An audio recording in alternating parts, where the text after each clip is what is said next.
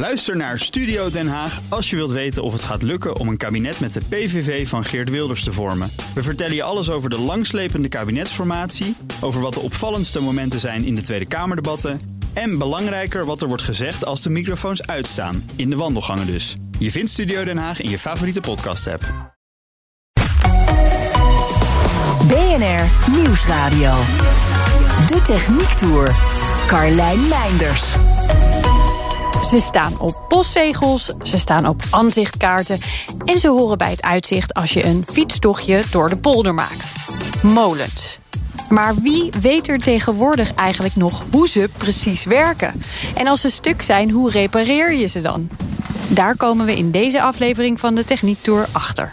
We zijn nu de derde trap opgegaan en uh, hier is het uh, steenzolder.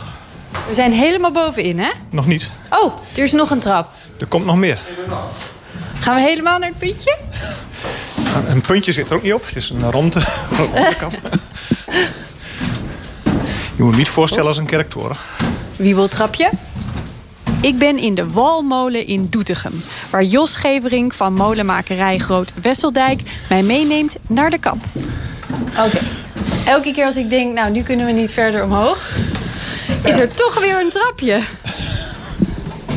Dan moeten we zijdelings uitstappen. Oké, okay. dat is er nog één. Ja. Nou ja, zeg. Hi. Allebei aan één kant van de balk. We zien hier een heleboel hele grote onderdelen helemaal bovenin. We zijn boven in de kap. En Ja. uh, er is een klein beetje de machinekamer uh, van de molen. Uh, hier komt uh, de beweging die uit de wind uh, wordt gehaald met de wieken. Die komt hier aan op het uh, grote tandwiel. het Hoe groot is dit? Is het twee meter of zo? Uh, wel meer denk ik. Ik denk wel 2,50 meter. Oké, diameter. En ze bestaan nog groter, maar dit is uh, voor een uh, graanmolen eigenlijk een uh, normaal formaat. Een gemiddelde. Ja. en tevens zit hier om het wiel zie je een houten band. Die, die blokken die daar liggen, dat is de rem. Daarmee kan de molen tot stilstand worden gebracht. Ah, dus om het wiel zit nog een wiel eigenlijk. Of een, of een band van Ja, hout. En die ja. kan hem weer afremmen. Het zijn dikke houten klossen. Dit is heel oud hout, hè? Dit lijkt nog uh, de oorspronkelijke rem, de oorspronkelijke vang.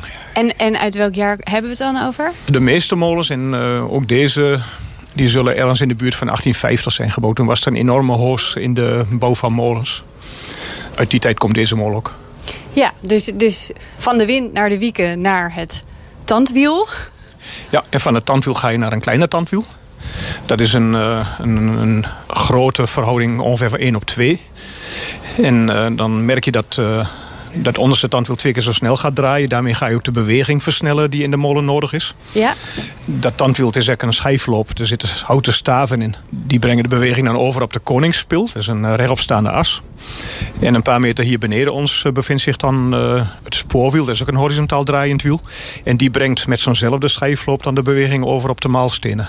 Ja, daar En, wordt het eh, gemalen gemalen of Dan werd. wordt het graan gemalen. Ja. Uh, en ook de beweging wordt daar nog een keer uh, versneld. Daar ga je in een verhouding van ongeveer uh, 1 op 3 meestal ook nog weer het toerental verhogen. Ja. Waardoor de maalsteen op een tamelijk hoge snelheid rondgaat. ja, het is een graanmolen. Ja. Wat voor molens zijn er allemaal nog? Ja, molens worden wel vaak ja, onderscheiden in hun, in hun functie. En uh, hier op het, uh, op het droge kun je zeggen, uh, op de zandgrond verderop in Nederland heb je hoofdzakelijk graanmolens. Ja. En die werden dan of voor consumptiemeel voor bakkersgemaal, dat heet het dan, of voor veevoer gebruikt om dat te malen. Daarnaast hadden de mensen ook al heel gauw olie nodig. Er zijn ook hier en daar molens die kunnen olie slaan. Oké. Okay. En als je verder naar het westen in Nederland komt... Uh, waar uh, het gebied onder de zeeniveau ligt. Uh, daar was ook heel erg nodig om het water bij de mensen weg te houden. En daar heb je heel erg veel poldermolens... die ah. polders droog houden ja. en het, het, water wegbrengen. En dan had je ook wel allerlei molens nog voor andere functies. er zijn er die kunnen papier maken. er zijn er die, die, die malen snuiftabak. oh, echt? Houtzaagmolens zijn er een heleboel geweest. Ja. En er bestaan allerlei, alles wat de mensen eigenlijk niet zo graag meer met de hand deden... dat lieten ze dan molens doen. Hoeveel molens staan er nu nog in Nederland? Er zijn in Nederland nog ongeveer 1200 molens. Ja. Er worden zelfs af en toe nog nieuwe gebouwd. Maar dat zijn dan uh, zowel de door wind aangedreven molens als ook de watermolens. Maar 1200, dat waren er ooit veel meer, toch? Het zijn er uh, volgens zeggen 10.000 uh, wel geweest. Zo. Een van de eerste industriegebieden op de wereld uh, was aan de Zaan. Daar Ter stonden, wereld? echt, ja, daar stonden honderden molens. Dat is verleden tijd Ook inmiddels. al, ook al 100 jaar geleden of, of langer. Is het onderhoud van een molen kostbaar? De meeste molens zijn tegenwoordig monumenten. En uh, het onderhoud is inderdaad uh, heel erg kostbaar. Je kunt erop rekenen dat je per jaar voor een molen al gauw uh, een duizend of tien, vijftien kwijt bent om hem in goede staat te houden. Ja. Het is wel het verschil hoe zo'n molen technisch is opgebouwd. Als je een heel eenvoudig graanmolentje hebt die gewoon op de grond staat en in steen is gebouwd, dan valt het nog wel een beetje mee. Maar zo gauw je in de bewoonde wereld komt en ja, je moest boven de huizen uitkijken, dan heb je al gauw een, een, een onderbouw. Die is of van hout of van steen en dan krijg je een omloop uh, die vaak al uh, twee verdiepingen hoog ergens wordt aangebracht. En uh, al die onderdelen die er dan extra bij aan zitten, die hebben ook allemaal onderhoud nodig. En dan ja, bij de grootste molens kom je soms met dat onderhoudsbudget niet eens uit. Ja, ik zie ook een luik aan de overkant. Kunnen we dan even het uitzicht bekijken vanaf hier? Je kunt er naartoe klimmen. Er zit hier een, een klein trapje, dat heet een hanentree. Ja. Dat zijn hele kleine Oh ja, dat doe treden. ik even met een ja. microfoon in mijn hand. Geen probleem. Ja, wil prima. Oké. Okay. Nog een verdiepingje omhoog dus. Maar dan heb je ook een prachtig uitzicht. Wow. En dan kan je dus de kop naar buiten steken en dan kan je echt voelen. Dat is best over hoog, jongens. Dan kun je over, ik sta hier al, uh, dat je niet naar beneden stort. Ik zal niet, uh, ik zal niet struikelen. Hoe hoog zitten we nu? 20 meter. 20 meter zo'n beetje. Boven de grond. En hier zitten we aan de basis van de wieken. Toch? Ja, je ziet hier de gietijzeren askop waar de wieken in zijn gestoken. Die zitten met houten wiggen erin bevestigd. Deze houten wiggen houden de boel vast. Ja, ik zie hier ook uh, staan... De Prins van Oranje, 1879. Ja. Dat is meestal niet de bouwtijd. Want uh, voor de tijd had je al uh, wiekenassen die, of, ja, wiekenassen die waren van hout. En meestal als de eerste of de tweede was uh, doorgerot... of in ieder geval aan, aan de kop ja, achteruit was gegaan... dan gingen ze voor de, voor de veiligheid eens een keer denken aan wat nieuws. En in die tijd zijn ze begonnen met gietijzeren molenassen te maken. Ja, dus als je een gietijzeren molenas ziet... dan weet je dat is waarschijnlijk niet de eerste geweest van deze molen. Bij jongere molens wel, maar bij uh, oude molens Ja. die hebben bijna allemaal, of eigenlijk allemaal wel een houten as gehad als. Zie je ook nog wel eens dat ze die houten assen nog hebben? Dat die nog goed zijn? Of is dat... Nee, dat geen wel assen uit die tijd. Uh, het is wel zo dat we een, af en toe, uh, als dat gewenst wordt, uh, wel weer een houten as terugbrengen. Als een molen bijzonder waardevol is, uh, vanuit zijn cultuurhistorische waarde, of, Ja. een- ja, of de klant wil het gewoon graag. Ook als rariteit. Mis ook, je moet ook al een paar cent hebben, want met een jaar of 25, 30 is hij dan een missen alweer kapot. Ja, en dat is Het dus zijn niet goedkoop om te maken ook. Nee, zo. helemaal niet. Maar we hebben het... in Nederland eh, hebben wij het nog niet zo vaak gedaan. Maar eh, we hadden pas nog een eh, molen in Oostenrijk. Daar was zo dat die, eh, die Rijksdienst voor de, de monumentenzorg in Oostenrijk toch wel... Die per willen er wat een, meer aan een- uitgeven. Ja, die wilden Ja. per se weer een eiken En ze hebben daar ook wel het voordeel. Het klimaat is er een beetje anders. Iets meer een landklimaat, waardoor de boel eh, beter droog blijft. Ah. En eh, zo'n as slijt dan. Ja, zo'n as slijt daar ook iets minder dan eh, hier in ons vochtige Nederlandse klimaat. Ja. Nou zijn we hier niet alleen. Ja, hier eh, staat Huub Hummelink. Ik eh, werk eh, voor het molenmakersbedrijf Gevering als molenmaker. Ja. En Jos is inderdaad al twintig jaar mijn werkgever. Dus het is een leuk werk, anders hou geen twintig jaar vol. Nee, precies. Ehm, als je nou kijkt naar het soort reparaties dat jullie het meest moeten uitvoeren, wat kom je dan tegen? Een soort reparaties. Nou, wat eh, we misschien straks even buiten nog kunnen bekijken... is inderdaad aan het staartwerk... waar dus de molen mee op de wind gezet wordt. Omdat het buiten is, is dat eh, weersafhankelijk... en dus invloeden van buitenaf. En, eh, en dus gauw of regelmatig verrot. Ja. Dus dan moet ingeschilderd worden of nieuwe onderdelen aangemaakt worden. Maar hier binnen, waar we nu zijn bij dat grote wiel... daar zie je dus nu hier aan deze kant al die nokjes uitkomen. Daar zijn aan de andere kant zijn dus... dit zijn de uiteinden van, van de kammen, zoals wij die noemen. En ja, als die breken of als die verpierd zijn of verrot... eh, door, de, door worm opgegeten zijn... ja, moeten die ook vervangen worden. Ja. En dat is toch wel heel karwei om al die tanden weer te vervangen. Want je doet er dan niet eentje, je doet ze dan gelijk allemaal. Het ligt eraan, soms is er een ongelukje, dan zijn er een paar kapot. Ja. Maar als het inderdaad allemaal verpierd is en op is, dan, uh, ja, dan moeten ze allemaal. Ja. En dan is het toch wel een heel karwei, ja. Dit is, dit is gewoon nog een echte ambacht. Jullie hebben ongetwijfeld al die kennis in, nou ja, 20 jaar dit werk zit daar wel genoeg van in je hoofd. En in je spieren waarschijnlijk. Uh, maar hoe zit het met de nieuwe generatie molenmakers? Ik ben altijd blij dat ik toch weer zie dat er mensen zijn die geïnteresseerd zijn in dat soort oude technieken. En, ja. en zoals hier voor me staat nou uh, Karin. En wil niet zeggen dat zij gelijk molenmaker wordt. Maar ze is wel geïnteresseerd in dat soort technieken. Ja. Maar we hebben bij ons een paar mensen in dienst die inderdaad uh, restauratie, timmeropleiding gedaan hebben. En vervolgens zijn blijven hangen bij ons. En dat is wel leuk. Dat. Ze zijn er dus nog wel? Ze zijn er nog wel, die mensen. Ja. Gelukkig wel. Zijn het er genoeg? Uh, nou, gezien het aanbod aan werk, denk ik dat we te weinig hebben. Oké, okay. nou, dat is goed om te weten Ja. voor mensen die nog een carrière switchen bijvoorbeeld. Ja, uh, zeker. Het, is, uh, het blijft altijd weer een uitdaging van hoe maak ik dit nou voor elkaar? Ja. Hoe zit dit nou? Hoe hebben ze dat toen gemaakt? En hoe krijg ik het nu weer zo voor elkaar? Ja, ja want het is geen fabrieksmodel, dus elke zal net een beetje anders niet. zijn. Nee. Ben je wel eens iets tegengekomen waarvan je dacht, nou, hier, dit gaat gewoon niet lukken? ja, maar gelukkig hebben we een aantal collega's. En dan tijdens de koffie van jongens moest luisteren. Ik heb nu wel gezien, ik heb nog geen idee hoe we dat gaan doen. Ja, Nou, en dan komen je komt van- er altijd wel komt weer uit. wel dan. weer een oplossing op tafel. Of moeten we eens kijken, zijn er nog foto's van? Of is er nog dit van? Of is er nog dat van? Ja. Dus in het archief zit soms wel eens iets waar we wat mee kunnen. En dan, eh, ja, dan komt er toch altijd wel weer een oplossing. Ja, Ja. En Heb dat, je- dat, ja, dat vind ik wel het mooie van dit. Het is niet altijd vanzelfsprekend. En dan heb je inderdaad de collega's ook bij nodig. Ja, het is een beetje puzzelen. ja soms wel. Ja. Ehm, nou zei je al, eh, naast mij staat uh, Karin. Dit, eh, deze molen is gigantisch oud vergeleken met de techniek die we nu zien. Ja. En toch heeft het jouw interesse wel een beetje gewekt. ja, nou ja, ik heb op school altijd wel interesse gehad voor geschiedenis. Ja. Ik kom zelf ook van een, eh, nou, een oud boerderijhuis is dat. Oké. Eh, dus ik ken het een soort van de oude, oude spullen en zo. En ehm, ja, ik ben eigenlijk met toeval hier gekomen op stagemarkt eigenlijk. En ik denk, oh, dat lijkt me, lijkt me wel interessant. En nou ja, met die eh, interesse vanuit geschiedenis al... En gewoon interesse voor hout en dit soort dingen vind ik eigenlijk... Perfecte Ja, combinatie. een hele, of een hele leuke stage is het geworden. De Techniek Tour. Voor we aan de buitenkant van de molen gaan kijken bij een reparatie die nu wordt uitgevoerd, geeft Jos nog even wat meer uitleg over wat we hier bovenin allemaal zien. Nee, waar we nu zitten, eh, de, de bovenkant van de kap, eh, dat hele gedeelte is ook eh, draaibaar. Dit kan draaien. Ja, de molenwieken die moeten altijd de wind kunnen vangen. En die wind komt niet altijd uit dezel- uit dezelfde richting. Nee.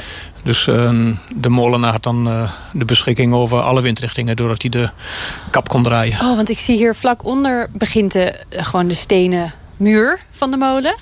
Dus dat, dat is waar die niet meer draait, kan Daar ik me voorstellen. Dus alleen tot Daartussen daar. zitten rollen. Daartussen zit eh, een, een hele rij in, in de ronde allemaal gietijzeren rollen. Ja, En dan heb je beneden een, eh, een heel groot eh, haspel. Daar kun je een ketting opwinden en dan eh, trek je als het ware de molenkap met zijn wieken richting de wind. ja. Dat doet hij dus niet vanzelf. Nee, dat doet de molenaar. Ja. Daarvoor moet hij, moest hij vroeger veel spek eten. Om genoeg kracht te hebben daarvoor. Juist, ja. Nu zie ik ook ineens waar die op rond kan draaien hier. Tussen het muurtje en de houten is- band. Dat is een hele rij uh, gietijzeren rollen. Ja, En eh, dan zie je dat het op een eh, houten ja, kruifvloer ligt. Die vloer ligt op het steen van de muren. maar ik kan me ook voorstellen dat... Want dit zijn er heel veel. Tientallen. Misschien wel honderd. Ja, nee, een stuk of 40 meestal. 40, 45. Sorry, ik schatte dat even Ja, maar- verkeerd in. Maar die moeten ook allemaal hè, blijven glijden. Blijven rollen. Dus Ja, dat moet ook gesmeerd worden. Ehm, dat Of wordt wel gedaan, maar ja, dat is een beetje een, een, een- zijn de, ja, geloofsverschillen. De een vindt dat je het wel moet smeren, de ander die zegt als je het gaat smeren, dan eh, loopt het bijna te makkelijk. Gaat hij te hard rond? Ja, en als de wieken heel hard draaien, dan eh, wil ook die molenkap eh, wel een beetje gaan bewegen. En ook de staart die achteraan de molen hangt, die wil dan wel een beetje gaan heen en weer bewegen, Oké. kwispelen. En Dus je wil ook dat, niet te veel smeren. dan voorkom je dat door het smeren niet te overdrijven. Ja, oké. En hoeveel hoeveel weegt bijvoorbeeld deze installatie? Weet je dat? Als je het hebt over de, de molenkap... dan ligt het eraan, ja, wij takelen ze wel eens af... en dan weten we precies hoeveel of ze wegen. Maar als je ook uh, uitgaat van uh, de wieken die erbij aan zitten... Ja, dan kom je wel tussen de 25 en 30 ton uit. Ja, dat is veel hoor. Ja. En dat leunt hier allemaal maar... Nou, die muur kan het wel hebben. Op het muurtje. Ja, daar hangt nog het smeermiddel uh, waarmee uh, de molen wordt gesmeerd. Ik vroeg me al af wat het was. Een soort, het lijken net een soort ja, het ziet er, ja, een soort lapjes spek lijkt het wel. Maar het is het, uh, het uh, vet waar de nieren uh, van een varken zijn ingebed. Oké. Okay. En hier zit een gietijzeren as. En die loopt op een blok hardsteen. Dat is een Belgisch hardsteen. Dat is een kalkhoudend gesteente dat helemaal van uh, fossielen is opgebouwd. Oké. Okay. Uh, dat wordt ook wel, mensen kennen dat is het blauwe gesteente waar je ook wel dorpels uh, in huis van hebt. Ja. is best wel algemeen. En datzelfde hardsteen wordt nu gebruikt als lager, een glijlager waar de gietijzer as op draait. En dat wordt weer gesmeerd met een dierlijk vet wat uit een varken komt. Dat, wordt, dat gebeurt dus nog steeds met hetzelfde spul als vroeger? Ja, het zou misschien ook wel met modernere spullen kunnen. Maar uh, het is eigenlijk zo dat je moet een, vet hebben wat uh, heel erg goed draagt. Wat niet zich weg laat persen. En uh, van vroeger uit tot nu is eigenlijk toch wel dat varkensreuzel heel erg, heel erg ideaal gebleken. Ja. En, het kan ook niet direct gebruikt worden. Het moet een tijdje, daarom hangt het hier in de molenkap. het moet eerst een tijdje aan de lucht drogen. Het verse vet zit nog te veel vocht in. dat is niet geschikt. En dan, als het droog is, kun je het prima gebruiken om dan je molas te smeren. En ook hier die staande spil, die wordt er ook mee bewerkt. Ja, ik kan me ook voorstellen dat dit gewoon een afvalproduct uit de slacht waarschijnlijk. Dus... Was het uh, in het verleden wel. Maar uh, het is altijd al zo geweest dat van een dier alles wordt gebruikt. Ja. We konden het vroeger ook wel voor heel weinig altijd uh, ophalen. Soms wel voor niks. Maar zo langzaam begint het toch waarde te krijgen lijkt het. we moeten het nu toch, toch wel ook kopen. Oh, echt? Ja. En vroeger waren ze blij dat je het kwam halen? En nu uh, leek het op, dan werd het als afval afgevoerd. Maar het, is toch, het heeft nu toch steeds meer wel, wel waarde gekregen weer. Omdat ook het omdat, ook voor andere dingen gebruikt wordt? Ja, onder andere voor biobrandstoffen en zo worden die vetten wel gebruikt. En uh, nu lijkt het toch uh, dat er ook een, een weg is gevonden om het weer terug in een kringloop te brengen. Toch misschien we... overstappen op, op een van de modernere opties. ja, het kan altijd. Er is altijd wel wat. Ja, het was ook zo dat, uh, ik heb het ooit gehoord uh, in de, van, een molen, van een poldermolenaar in het westen van het land. Daar hebben ze toen uh, in de hongerwinter, ja, hadden ze ook gewoon heel erg gebrek. En ik weet niet hoe het erop kwam, maar ik was er een keer, toen hadden we het erover. En toen zeg je, dacht je werkelijk dat we in de hongerwinter met uh, reuzel hadden gesmeerd? Dat aten we echt wel zelf op. Ah. Toen hebben ze ook met machinevet gesmeerd en dat ja. ging ook prima. Die molen staan er nog. Prachtig hoeveel oude techniek je in zo'n molen vindt. En dan hebben we het nog niet eens gehad over de andere verdiepingen... waar je dus onder andere de maalstenen vindt. Dat zal moeten wachten tot een volgende keer. Nu wil ik eerst wel eens zien waarom deze molen eigenlijk niet draait. We zijn even naar buiten gegaan. Staat een goed windje. Staat een lekker windje. Staat een lekker windje. Wat moet er eigenlijk gebeuren? Waarom zijn jullie aan het werk aan deze molen? Nou, een van de redenen is onder andere dat er een...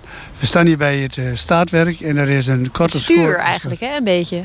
Daarmee zet je hem in de wind, toch? Ja, nou, dit is het staatwerk. Daar zit inderdaad hier het wiel wat de meeste mensen wel kennen en wel zien. Maar er zit dus die ketting aan, daar kan je hem dus mee op de wind zetten, zoals ja. dat te noemen. Maar aan dit staatwerk is dus een korte schoor kapot en die moest vervangen worden. Dit is het oude wonder. Wat uh, jaren heeft gezeten, maar wat dus nu inmiddels in staat van ontbinding is. Ik zie het. Ja, het is eigenlijk gewoon een grote houten balk. Het is gewoon een grote houten balk, ja. Eén van de vier. En dan heb je de staart middenin, de, de zwaarste balk middenin. Dus de staart is eigenlijk een, een lange balk helemaal naar boven.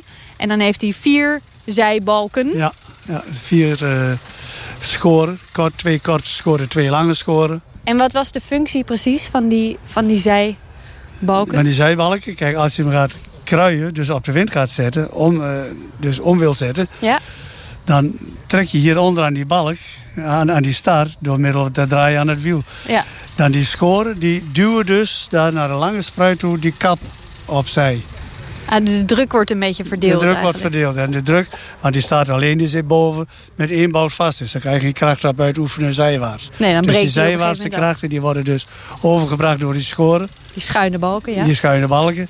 En die zorgen dus voor, de ene balk die duwt en die andere die trekt er dus aan. Dus dat de kap gaat, gaat ronddraaien. Juist, ja. Dus Een vrij belangrijk onderdeel van de molen. ja, ja, dus ah, die moest ook echt even snel vervangen worden, kan ik me voorstellen. ja geen, geen wind eh, kan je niet draaien. Maar als je hem niet op de wind kan zetten, dus niet kan kruien, heb je nog niks. Nee. Nee. Dus eh, in principe, als zo'n balk aan vervanging toe is... dan moet je ook de molen gewoon stilzetten, toch? Ja, ja. Dan moet je niet doorgaan met je nee, werk. nee, nee, dan wordt het gevaarlijk. Dan, Ja. Daar, daar kan niet, er gebeuren ongelukken. Duidelijk. Ja. Flink gewicht ook, zo'n ding, denk ik. Ja, nou ja, met, met de hand doe je er niet zoveel Nee. aan. Hè? Dus vandaar, je hangt nog een kabel waar we mee naar boven hebben ge, geheersen. Ja, Kijk, die zit hieronder aan de stelling vast. En dan eh takelt er eentje naar boven en de ander gaat met de hoogwerker naar boven. En die, maakt zet hem vast. Die zet hem daar dan vast. Ja. Nou, en eh, de laatste bout moet er nog in. En boven zit een, een noodvoorziening, want die bout die moet verlengd worden omdat het een nieuwe balk is. En dus weer ietsje zwaarder is, nog nieuw is, moet die eh, verlengd worden. Die bout is te kort. Dus zetten we even voor nood naar boven vast. En dan eh, maken we in de werkplaats een nieuw stuk eraan. En dan zetten we die er weer in. Ja. En dan is het weer compleet. Dan kan hij het weer doen. Dan kan hij het weer doen. Ja, je moet ook best wel een beetje voorzichtig zijn. eh, want het zijn best grote hoogtes waarop je aan het werk bent. Het zijn grote hoogtes en het is zwaar spul. Dus Ja. je moet eigenlijk wel eh, goed doordacht te werk gaan en weten waar je mee bezig bent. Je kan niet een, eh, even een off-day hebben, dat je er niet helemaal bij bent met je Ja, nou, zou ik niet doen. is niet handig. Nee. Nee. Nee. Fris en fruitig het bed uit. Zowel, eh, zowel voor jezelf niet handig, maar ook voor je collega's of de wandelaars hieromheen. Die Ja, dat precies. moet we echt niet hebben. Oké, zullen we even in, het- in het bakkie? Ja? Ga jij rond, Karin? Of, eh? Ja. Daar gaan we, Karin. Up we go. Keurig. Pas precies. Dit is ook best wel een leuk onderdeel, hè? Ja, in het begin is het natuurlijk een beetje wennen aan de hoogtes en spannend. Heb jij Maar- niet meer dat je benen... Want we staan op een, ro- een bak met een roostertje aan de onderkant. Dat je benen een beetje... Ik voel dat namelijk best wel meteen. Eh, nee, dat heb ik in het begin wel gehad natuurlijk. En vooral niet te veel naar beneden kijken. Maar op een gegeven moment dan, eh, dan ben je eraan. We zijn nu ehm, bij de kap, waar we net van binnen waren. Maar dan Ja. aan de buitenkant. En dat is toch wel net even iets spannender dan als je erin staat. Je voelt de wind ook een beetje en zo. Ja, een bakje wil ook altijd een beetje bewegen. Het bakje Eh, beweegt een beetje. Vind je het niet meer eng? Nee, ik vind het niet meer eng. Daar ben je helemaal aan gewend inmiddels. Ja, nee, het is niet de eerste hooghakker. En ik vind het zo niet zo eng, want je, s- nee, je staat naast iets. Je staat naast de molen. Dat helpt. En eh, dat helpt wel. Je kan altijd nog springen. Nou, dat niet per se, maar voor mij lijkt het nu niet zo, zo hoog. We staan hier eigenlijk bij het punt waar de nieuwe schuine balk bevestigd is, hè? Ja, Die zit al goed vast. Ja, hier zit hij nu met een schroefdraad en twee moeren zit hij nu vast. Ja. Dat is eh, dus een tijdelijke oplossing, omdat die andere verlengd moet worden. Ja. Ehm, maar normaal zit hier een bout en die sla je aan. Aan de andere kant zit een gleuf in die Ja. bout. En dan sla je, eh, een spie heet dat. Die zit, ja, loopt schuin, dus die sla je, sla je hem eigenlijk helemaal mee vast. Zodat hij zich eh, goed vast Die gaat weer schuiner doorheen en dan klemt hij eigenlijk. Ja, hè? dan klemt hij hem. Ja. En zo zijn we zomaar aan het einde gekomen van deze aflevering. Volgende week onderdelen en reparaties in de scheepvaart. Tot dan vind je alle afleveringen van de Techniek Tour online en in de app. En hoop je, net als ik, dat we na de zomer weer terugkomen met nieuwe afleveringen? We zoeken een nieuwe sponsor. Heb je een goede tip? Stuur dan even een mailtje naar julia.bokdam.bnr.nl BNR ben je altijd als eerste op de hoogte van het laatste nieuws. Luister dagelijks live via internet. Bas van Werven. En heel langzaam komt de zon op rond dit tijdstip. Je krijgt inzicht in de dag die komt op BNR, het Binnenhof in Nederland en de rest van de wereld. De Ochtendspits. Voor de beste start van je werkdag. Blijf scherp en mis niets.